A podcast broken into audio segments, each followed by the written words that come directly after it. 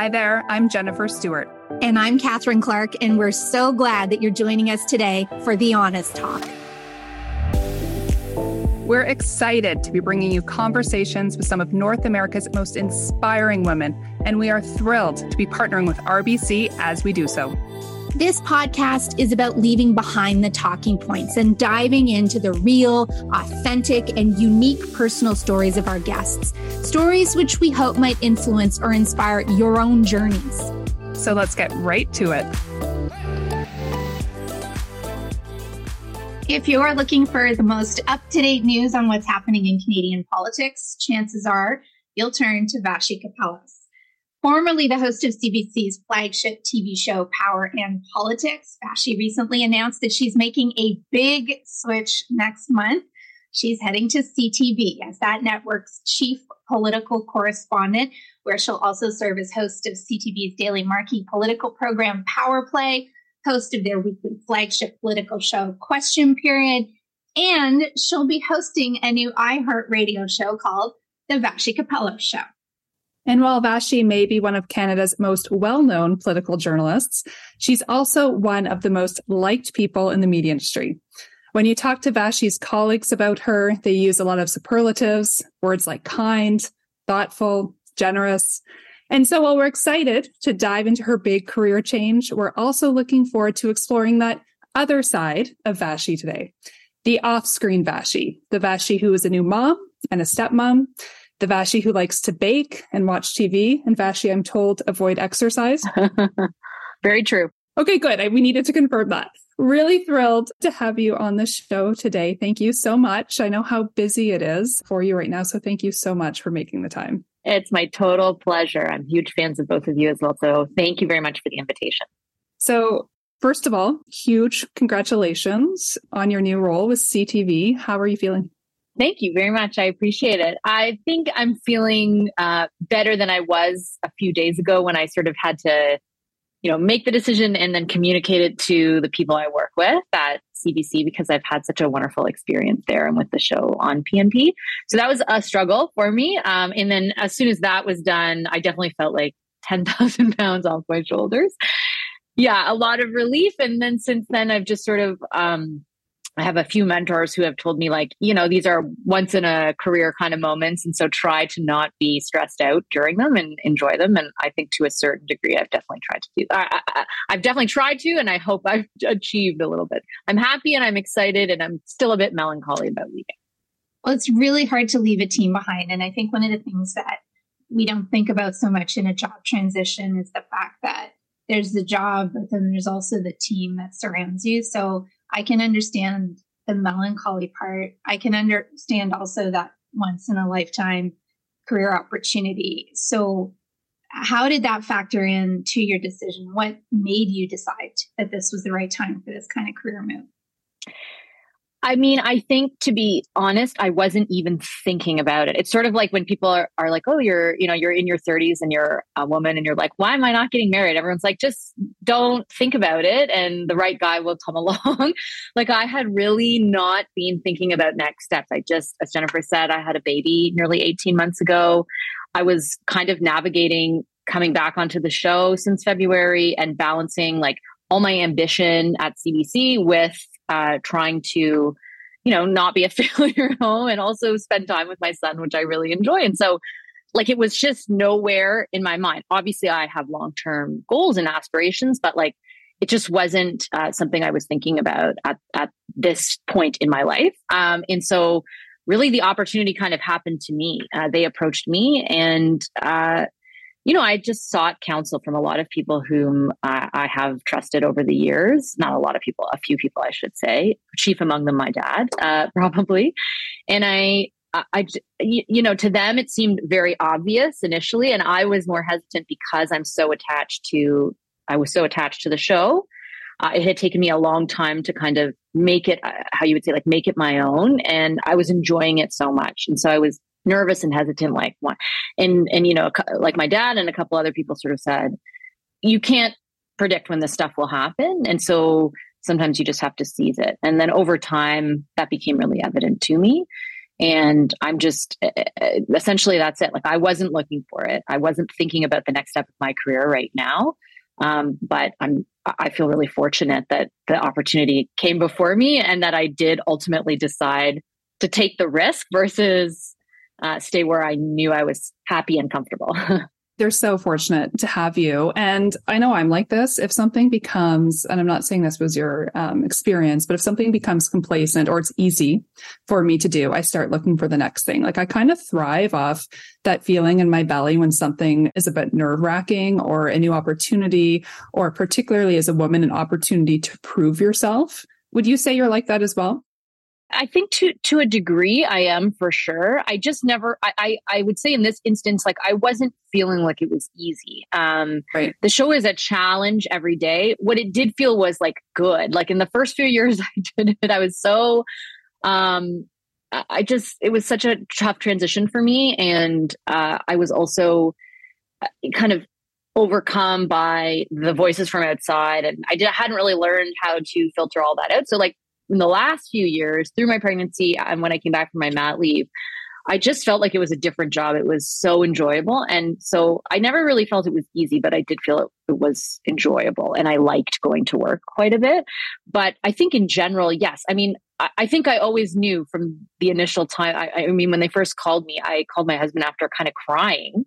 And she's like, What's wrong with you? I'm like, I'm not sad. I just it was like an emotional reaction to the fact that I knew my own personality yeah. was if a giant opportunity presents itself, like usually I'm going to go for it. And, and I am, I, I am a risk taker, even though I don't actually think of myself like that. And I, I kept asking myself and, and various people in my life who I confided and said, like, how would you feel if somebody else did it? Right. And then every time I ask one. myself that, yeah, it's a really good question to ask if you're like struggling.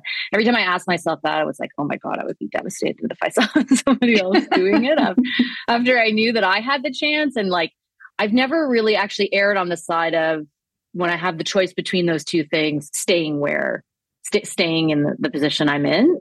Not that I've had a huge amount of these, but certainly in the last few instances. And so I think ultimately that's what kind of pushed me over the edge. But I'm not sure if in general I'm always like, oh, I'm comfortable now. It's time to move on. Right. Like I said, I was still, I was kind of still uncomfortable in balancing it with my home life. So I didn't totally feel comfortable at that point. You talked about your dad and um, turning to him for his advice too.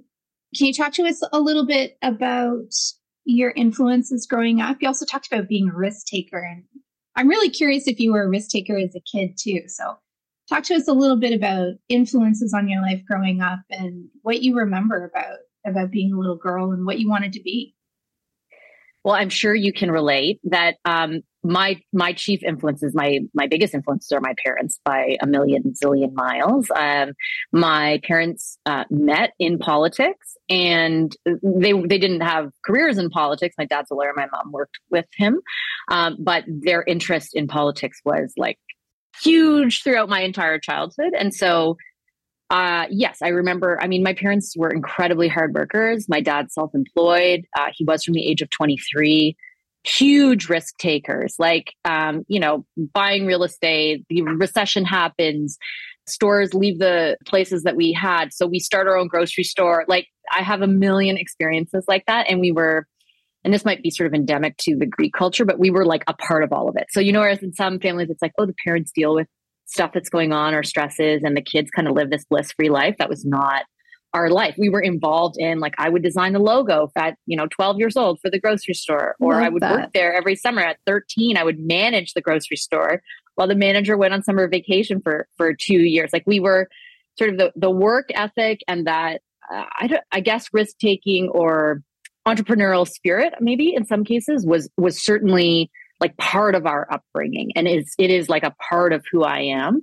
And I don't I, you know, I think there are other influences in my life for sure from the outside, but none more so than my parents. And mostly through, you know, we were a really close family, but my parents worked a lot. Uh, but they spent the time they didn't work with us all the time, and so we just talked all the time, and also the example they provided, right through all the challenges they faced and the ways in which they overcame them and the degree to which they worked hard and my dad is 75 now and he still works 70 hours a week. He still works full time as a lawyer, employing an entire staff of people that he has since he was 23. Oh so, gosh. and he, you know, built his practice over the years, obviously, as well. But like he's just um he's like a, a force right and yeah. and so my mom was the same my mom passed away but but she was the exact same way like they just i i would say in my normal life i don't know if i can say it like they have balls right yeah yeah you can say I, I, know that's like yeah. it's not you're not supposed to say things like that i don't mean it in the in a i mean it in the most positive way and they have guts right they they yeah. had guts always and um and i uh, for me that's like the most uh that's certainly like the example of that I internalize. I don't always reach that potential. I'm not always as gutsy as they were, but it's like who I am because of them. Well, your parents created a force. And I often think about this from a parenting style that uh, there's a bit of this notion, and you touched upon it, to coddle your children and to protect them from all the elements. But I think it's so important to teach them resilience and to see if you choose to be a working parent, to see people working and to see you hustling and achieving your dreams and having, like you, a, national platform, which is just exceptional. So going back to being um, a child, uh, obviously, the work ethic was instilled in you by your parents, the resilience, but where did the love for politics come from? It came from them too. Wow. So that yeah, very much so. Like they, yeah, that's what I mean. They're really definitely influential. Like I said, they met through politics and they met a bit later at that point than most people would. Like they didn't get married until they were 32 and 33. They didn't start having my I have two younger sisters as well. So my mom was like 35, 37 and 40 when she had us. So they had fully developed careers and, you know, passed before they met. And so they uh, they truly like bonded over their interest in politics and then that was certainly passed on to us and they also it wasn't just politics like uh, that's one way to put it but and i'm sure maybe you guys can relate but but also like a, a need and a desire to consume current affairs and to be aware of what's going on in your city like in your country in the world. Like we had newspapers back when newspapers were de- delivered. We had like three delivered a day and then four on sunday.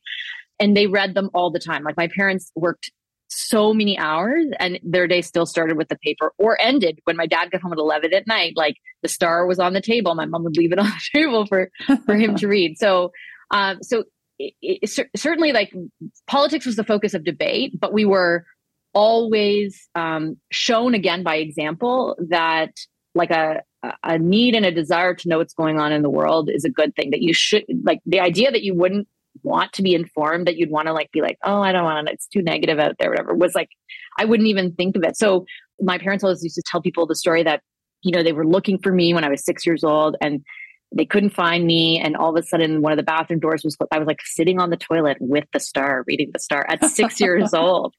And it's so corny, but it like it actually happened because that's that's I can remember I used to read I used to read the sport like the sports section too. They would read like it it it, it sort of was like you would never be caught. It was a real skill of my dad's, especially uh, that he developed through, you know, trying to build his clientele, right? Like being able to talk about anything. Oh, you're from this country. Like I know the history is a real love of history as well. And so we just, that sort of level of wanting to be informed and interested in current affairs, again, passed down by example. And then like politics was the subject. Greeks are Greeks and Germans. My mom is German. Are are not like cautious about how they talk about politics you can't really offend each other. And so that certainly permeated my childhood as well. Did you ever consider running instead of reporting? Uh, no, not really. I knew I would do something. So I, I, I, don't know if even I, I didn't, I'm not sort of someone who grew up thinking I would report or be a journalist. I always had an interest in politics. So I, I pursued it in undergrad and in graduate, but I didn't really know exactly what I would do with it. Um, and then uh, once I decided to go into journalism, I kind of ruled that out. Um, for me, it's like I think that uh, I have a ton of admiration for people that do it. I'm definitely I'm not one of these sort of like cynical journalists who thinks everybody's in it for themselves. I've met so many people who are not uh, that, that I think that's like a a counter narrative that isn't necessarily accurate. But um, and it takes a lot to do it. But but for me, I felt like once I chose that path, that I would I, my the most important thing to me is to be perceived free of bias. And I and I thought if I um, if I decided ultimately to do something like that, that would be the end of journalism. And right now, that's the career I want to pursue. And And so, I, and also at this point, I was saying to my dad the other day, I spend so much time sort of looking for the holes in everybody's arguments that I don't even know like where I fall anymore. I've like lost all sort of sense of uh, of that kind of stuff that you do certainly know, you know, when you're growing up. It's like much murkier now. You've got two sides, journalist, or you could have been a lawyer. We have a lot of mutual friends, and anyone that I talk to that talks about you just lights up. Uh, my colleague Jake, my colleague Janet Silver, and Janet just went on and on and on about how kind you are, how you mentored this little girl. You would bake with her on weekends. You would bring baking into the studio and just what you see is what you get. And honestly the admiration was palpable. So how how do you be so authentic and so kind when you've got such a demanding job? And and there is a lot of uh, you talk about not being cynical but there's probably a lot of things to be cynical about. How do you maintain vassy at your core? Well that's such a nice question first of all and such a nice thing to tell me. Thank you and thank you to janet. Don't worry your check's in the mail. Um, I mean, we're all people, right? We're not just our careers. And uh, I, I've been so lucky to, I mean, I'm not even sure how to answer that. I, I just have a wonderful life and I've been so lucky in my life and I have wonderful family and I have great friends and you know my my the, the girl that she was speaking of has become one of my good friends and she has a lovely family and I don't know I just feel um I you know again I always sort of grew up like I played sports also, and I played. You know, I went to a band, a music school for playing saxophone. Like, I love you know academia, and I really enjoy my career. But I have a lot of other interests, and I know the significance and the importance of having other stuff in your life and not being all about yourself. And yeah. uh, you know, not to keep harping on the same thing, but my my parents provided that example for me as well. It's amazing. Vassy, the last time that I chatted with you was the day after the Queen died. Yes. And it was also the first week that your son went to daycare. Yes. And, um, Thank you for being so nice to me that day. well, I was, I mean, you know, Jen and I are moms too. Yeah. We remember that week. In fact, I have a video of myself sobbing uncontrollably the first time I put my son on a bus to go to school. Me too. So yeah. we all get it. Tell us, like, how's he doing? But how is it for you too to be balancing being a mom of a really little kid and a stepmom and doing this immense job. Thank you for asking. You're so kind. You were 100% right in all the advice you gave me. It did get better and pretty quickly by the next week, I think. He was he still cries when I leave him, but it takes like 3 seconds for him to be okay and he's he's doing great there. Um I mean, I I I wish I could ask you guys the question because I think you're way more successful and you've obviously proven it can be done. I just feel like I'm still navigating it, to be honest.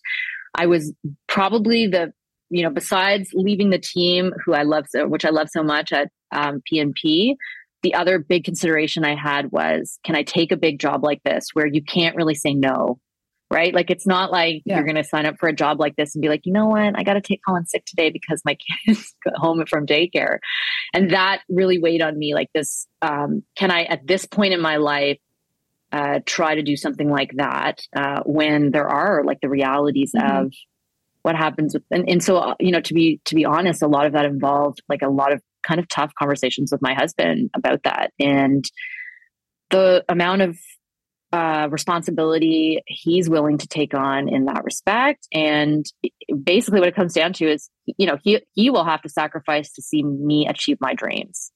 And I'm really grateful that he's willing to do that. I'm really lucky that he's willing to do that. And we basically decided that we like we kind of know the reality of what it's going to be, and we're going to try it.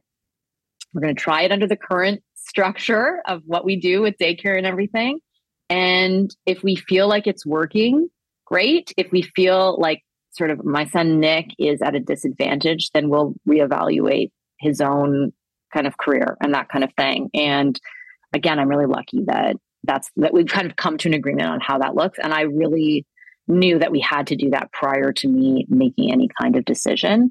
I still think it's going to be hard. It's going to be difficult. There's a couple things for this like the shows go on hiatus over the summer, the TV portion of it. And then also I'm done at six instead of seven, which to the normal uh, average person would be like, what's the difference? But to um, anyone who's had a toddler, yeah. that's a that's get I get to see them at night now, and I and I have not been able to uh, the whole time. Although I, I will say, like you know, CBC was amazing with me and I worked a four day week so that I would see him on Fridays because I couldn't see him Monday to Thursday.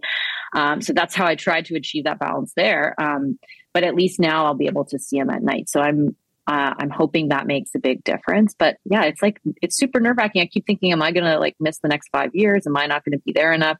But then I again start going back to my parents who worked so much and yet spent all their time outside of work with us. And I never once felt deprived of love or influence or like I, I never even thought they never apologized to me. They never I never heard my mom talking late at night being like, yeah. Am I failing my kids by you know? So I just sort yeah. of like check myself and I'm like, stop being, you know, just keep going, you know. You're setting such a good example. And again, not not to bring it to me, but my mom was a lawyer and then a judge and had four kids. And again, similar to you, was such a good example. And whenever I have mom guilt and I'm like, oh, am I doing too much? Do I need to be at home more?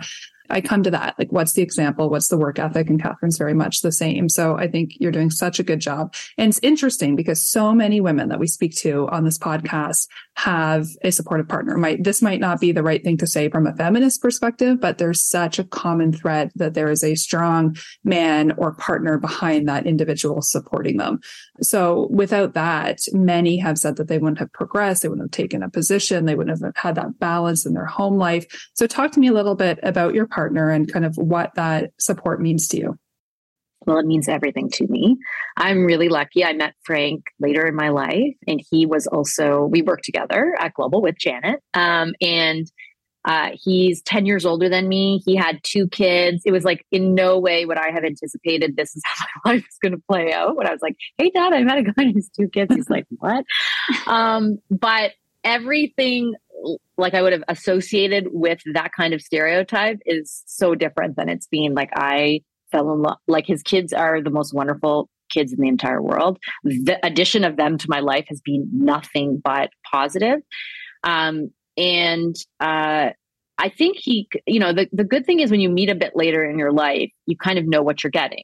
Uh, insofar as I didn't have to pretend to be any any less ambitious than I was, uh, and he he could see that at at Global. You know, I think when we met, I was a reporter in our Ottawa bureau there, and then through our relationship, I became uh, the bureau chief there, the host of the West Block there, and then um, when CBC approached me about Politics, like he was right there for that too. So he knew that that's you know sort of what I wanted. Uh, he had not, he had no intention of having another kid. Like there's so many crazy things that happened and we really struggled to have the kid. We went through IVF and all that's, you know, all that fun stuff. And he was, um, you know, I'm he he really changed his life for me too, and he changed. Uh, you know, I don't think he pictured having a kid at 49, and he did it uh, for me. And he loves, you know, loves our son so much, and I, I just think that I just hit the lottery. You know, I I did. Uh, yeah, he's um he's worked a long career in media, and so his he feels differently. He's at the sort of last part of his career. Right. Which also, like, I would have been like, oh, a guy 10 years older. Oh boy. Like, but then that worked to, you know, yeah. again, that worked to my advantage and our advantage as well, because he's done everything. He's gone everywhere. He's done what he wanted to do with his career. So it isn't the top, you know, one of the top priorities in his life. Like, he's a very hard worker. He's very good at what he does. But like, at, you know, compared to me, where I still see a ladder to climb, he's sort of at a different stage. And so he has been able to throw, like, he took the last four months of my maternity leave as a paternity leave, and he spent all that time with Nick. And he, you know, he's the one that puts him to bed every night. Uh, there's just, it's just, um, it's like fortuitous. It ended up being very fortuitous, where initially, I mean, I had no intention of getting serious with him because I was like, oh my gosh, yeah, right. This like old dude with two kids, like not gonna happen. but like how lucky I am. Like I can't, you know, and I, and even when we were struggling with having, I had always wanted so many kids and it was hard to have just one. And I was like, okay, well, like, look how it worked out that I have two wonderful stepkids. So I'm not even, I mean, they have the most amazing mom. So I'm not like a substitute, but I get to enjoy that aspect of parenting, even if I weren't going to have my own. And then when I realized, well, I'm probably only going to have the one, like my, my son has the most amazing siblings and will never be alone because of this thing that I would have kind of probably judged someone else for years ago. Right. Uh, so, so I'm really lucky that it just like it all worked out for the best, really. Vassy, you you have talked a lot about your parents, and um, you're lucky to have had such an exceptional um, unit, right? Like a, a, family, but also just role models in, in your mom and dad. Um, and you still have your dad, but you don't have your mom. Your your mom, um, you lost your mom to cancer several years ago. I really can't imagine, especially given how close you were, how devastating that experience must have been for you, and of course also for your entire family. But how did your mom's death affect how you approached your own life moving forward? Well, nobody has ever asked me that, so thanks for asking it. Um, in a couple of ways, it was devastating. Like my, I have two younger sisters, and we were, you know, joined to the hip with my mom, and she passed away really suddenly. She was diagnosed the May long weekend, and she passed away by Labor Day. Wow. So it was sudden. We, I was so lucky. I worked for Global then in Edmonton. I just started a job, and they let me leave and I spent so I spent the whole three months uh, with her at home. I mean, part of it in the hospital, obviously, but uh, also with my sisters. Uh, we all took leaves from what we were doing, school or work at that time, and spent all that time with her. Um, I'm not sure I've exactly figured out like how it changed my approach to life. I think I remember I moved back to Edmonton and I was like alone there, and I just worked a lot to get through it. I, I think um, I think in, in sort of two, two ways, maybe. I think, first of all, um, it did make me, and it sounds kind of weird to say, but like it did make me stronger in that, uh, not stronger, more resilient. Uh, when you go through something that you would have thought you could never get through, like your worst nightmare growing up, you know, would be to lose your mom. And then when it happens and you're able to keep going, I think um, it, it it, it, it adds sort of like a, a, level of relativity to other challenges you faces you face rather. And so i felt more resilient. I think also it was tough because i remember in those first few years you just didn't want to leave your house like you didn't want to go be social you didn't want to make friends and i was like i said i was alone in edmonton with like what ended up being a wonderful group of people around me and I kept being thinking, well, I just don't want to go out. But then I was thinking, like, you're you could die tomorrow. Like it, it, you become very morose a little bit in that way, and you sort of think you just have this like you're slapped in the face with the idea that your life can end so prematurely. Because my mom was only 63, and she she had no symptoms. She was tired. That's it. She had moved me to Edmonton in April. She went to the doctor in May, and two weeks later, we found out she was going to die. So there, there was like no warning signs or. So, so really it felt like a car crash or something, right? Where you're like, you, you, you just, you lose your sense of immortality completely. But there is through time, like a positive part of that in that, like I say yes to everything pretty much. And that has actually persisted throughout the 12 years since that happened. I started doing it when I was in Edmonton. And as a result, like I made some of the best friends I've ever had because I said yes and I would go out and so to, to whatever degree I could. And then that kept going. And so I'm I'm still very similar. Like I I love being out. I love talking to people. I I didn't lose my ambition. Like all these things that that I would have thought would have collapsed. That sense of loss for your for your own sense of like the idea that you, you're you're not immortal that really imparted like a change in attitude i think on me going forward. So i think those are the two good ways. I mean there's there's a few negative ways too in that you're just always worried about dying to be honest. It's something that really kind of bugs me and it's hard to navigate at times and i'm way better with my own health. Like i don't assume everything's you know something terrible anymore but I, when I had my son, I was like, you know, it took, I had that sort of high level of anxiety. I, I didn't have postpartum or anything, but like just the idea, this playing out if something bad happened to him, because when, like I said, when your worst fear happens, then you realize, oh my God, this is such a even worse fear and that could happen too. And it took me like, I would say like eight months to kind of not have those feelings anymore.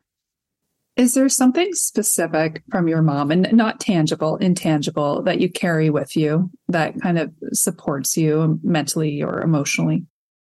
I hope so. I mean, I think about her all the time. This week actually was like the, it, I mean, I'm sure you can relate when the big stuff happens. It's like the hardest that that she's not there. And she also like invested so much in my career. Like she believed in me very much when I started in Swift Current and I was so afraid that I would never get a job. And like her belief in me was like unwavering. So I just keep thinking like she would be, you know, my dad was also like that. Obviously, he's like, I remember we were in Swift Current, we were visiting your basement apartment, you made four hundred and thirty dollars a week. Like your mom, your mom would be losing her mind right now. And so this week has been, you know, I've been thinking about her a lot in that context. So my mom was like, no nonsense, like the warmest, sweetest, most loving person, and you would not know it if you came across her. You'd be like, this woman is like means business. She took no crap from anyone. So actually, she is the person I channel the most in my career, like in my job function, like in, in particular when I'm doing accountability or interviewing people, because she's a wonderful, nice, kind person. She stayed true to herself. But like part of who she was, like she had, she was not like these politicians, females especially, who worry about being liked. She could care yeah. less who liked her. Like Love when that. I was dealing with all the hatred online and everything that used to get to me, like she's who I thought of. Like she would never care. Like she just she had well and my dad is like that to a degree too like they just they have their own moral guideposts they're very um clearly identified and sometimes over the top about them too i'll, I'll say freely but like they don't worry they she never worried what other people thought and she was a doer like uh you know she, she like you could give her any task i mean she she made my dad's business and you know, whatever he empire he built, like she built it with him and she made it run and she got things done. And she got everything done at the house. And like she just never she didn't sit there and think about it and like ponder, you know, she's just a doer and she had a really um, difficult life growing up. She immigrated from Germany right after the Second World War, escaped from Germany actually.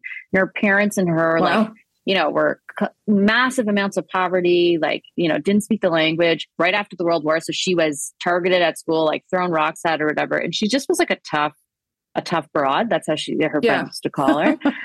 but like I said, like, you know, people used to describe her as the queen. We grew up in Danforth, the queen of the Danforth in Toronto. Like she just, she only shopped at local businesses because she's like, I'm not, I'm only supporting local business. She would give like, there's no charity that would come to her that she wouldn't give money to. She would give you the shirt off her back.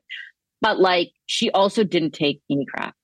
And probably there's nobody more in my life actually that I do try to channel. And even like when I get, you know, like I said to you, how I was like, oh, am I going to miss parts of his life? Like, again, I'm like, my mom was not sitting there at night being like, yeah. eh, eh, eh. she just like spent all her time she could with us. And yeah, like she just, she, she, she, she is somebody I think of all the time in those things, especially as I get into these stages of my life and this part of my career because it's a little different when you're in your 20s right and now I, I i feel like i'm at a point where i remember how she was at this at this point in her life and so it's easy to try and invoke it. I wish i i, I wish i could be even half the person she was in all those respects. I love that. You talked about channeling her when you get some of the pushback and some of it is is pretty awful. And and i know we're we're wrapping up our conversation because we're conscious of your time too but um boy, have women in media taken a lot of aggression and violent language and just really horrible comments. How have you established walls around yourself that allow you to block that out? Well, I'm I'm super glad you asked that because I hope there are some of them listening um, that I can help a little bit because I've been through the gamut.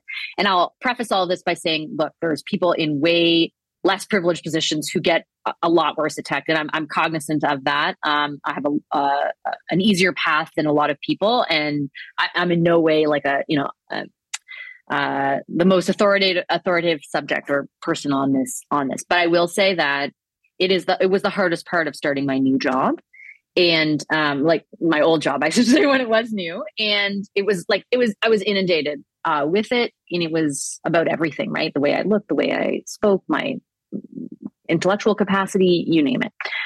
Um, and I have gone from a place five years ago where I would come home crying, um, literally crying, and just feel so worn down to nothing. Like it does not, and I'm being, I, am being transparent. I am not affected by it at all. The the key change I made when I left on my mat leave, um, I I got off Twitter, um, and prior to that, I had muted my own mentions. So I kind of use it as I still do a little bit, like use it as like a wire service. But I I just don't read what people say. And it has, you know, I, I mean, I still get emails, I still get lots of stuff, but it's way less vitriol. Um, and I just don't care. I don't know how to. Say, I, I don't know how else to convey it other than to say, Yeah, I feel like I've actually, whereas like I tried for a while to be like that, I've now really genuinely become it. And um, I think the the key for me was removing myself from a lot of it. And it's interesting because a lot of news organizations now, as organizations, are pursuing that as a strategy, sort of moving away from the more vitriolic platforms. Um, and there's nothing that says we have to be on them. Like I don't know what kind of fame and glory I was looking for. Who cares? Like even if forty thousand people hate me, it's a country of 35 million you know what i mean? Like it's not no i don't have to be like you know what i mean? At the end of the day yeah. i want to be respected and i want to treat people well. Um, and I, I, would be die if someone said she treated me terribly uh, in that job or she was you know right. a bad person. That's different. But like people that don't know me who've never worked with me i mean yeah so i i hope that anyone who's listening who's enduring that uh, feels like it's okay to remove yourself. The advantage the advantages you will have and the benefits of doing so far, far outweigh any disadvantages. I think that's really good advice. You've talked about the importance of humility in terms of how you do your job. And I found that really interesting because being humble, leaving ego behind is not something you hear a lot of people talk about. Why do you think humility is such an important tool? I think for a couple of reasons. I, in the past, I've spoken about it or in, invoked it in the like sort of the path you take in your career and and where you end up starting. So i feel like especially in journalism and and you both can speak to this i'm sure like this idea that you're going to start at the top of the mountain um, is naive i think at best. Um, and i'm a big believer that you shouldn't that you should work your way up. Uh, and and so when i talk about humility often i'm i'm saying like be humble go do you know i worked in swift current. I shot my own stuff. I edited it. I covered steak sizzler luncheons. I covered the saskatoon berry festival on the weekend.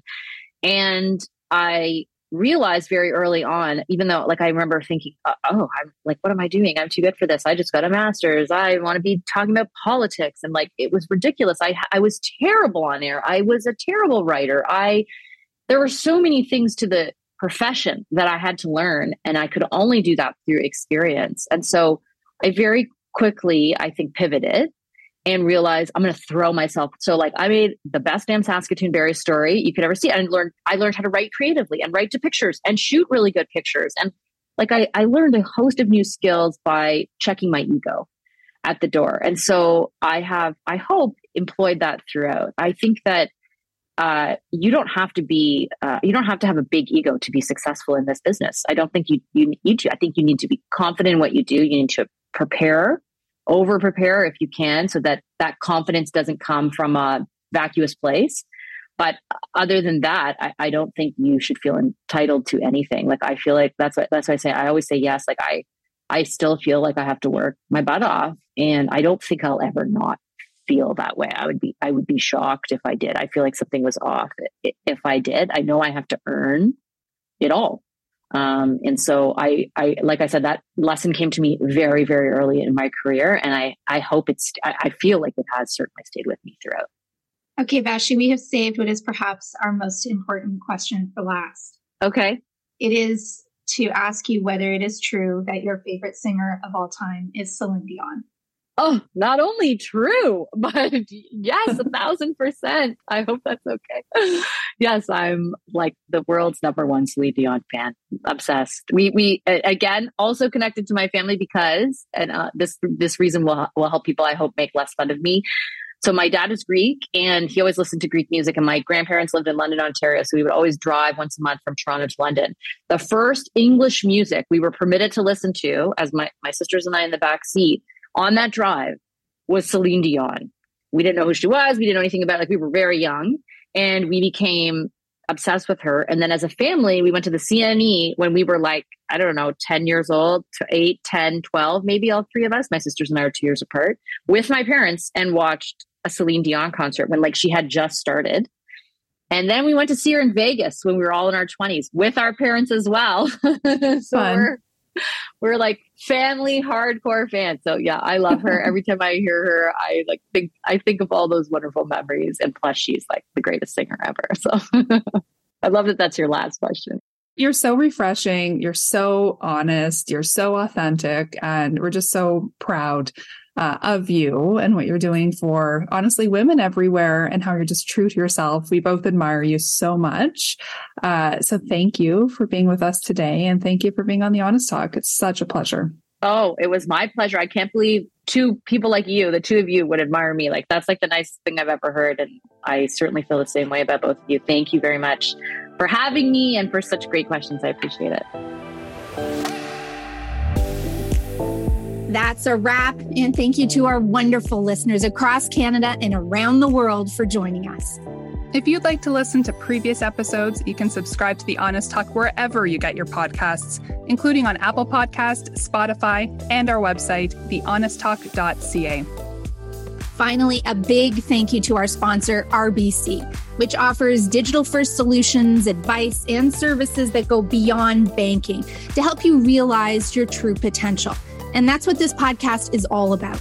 You can find more info at rbc.com slash business. But for now, stay healthy and stay safe. And we truly look forward to having you back soon for more of the Honest Talk.